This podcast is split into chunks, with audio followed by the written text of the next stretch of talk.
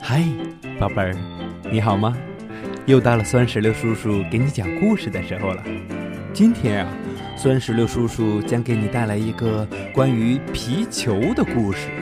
故事的名字叫做《取皮球》。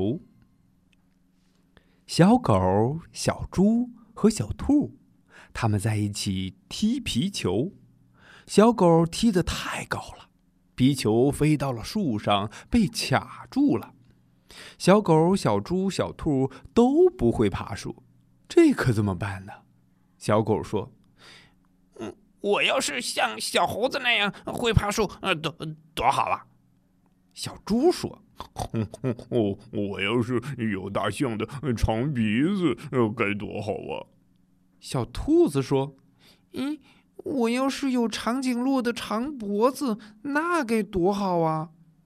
大家正在想办法的时候，一只大河马走过来。河马说：“可惜了，我也不会爬树啊。”说着，河马抬起头，想看看卡在树上的皮球。正巧这时，他的鼻孔痒痒了，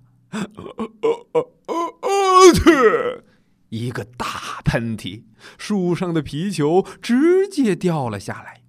小狗、小猪、小兔子高兴地说：“谢谢大河马，谢谢你的大喷嚏。”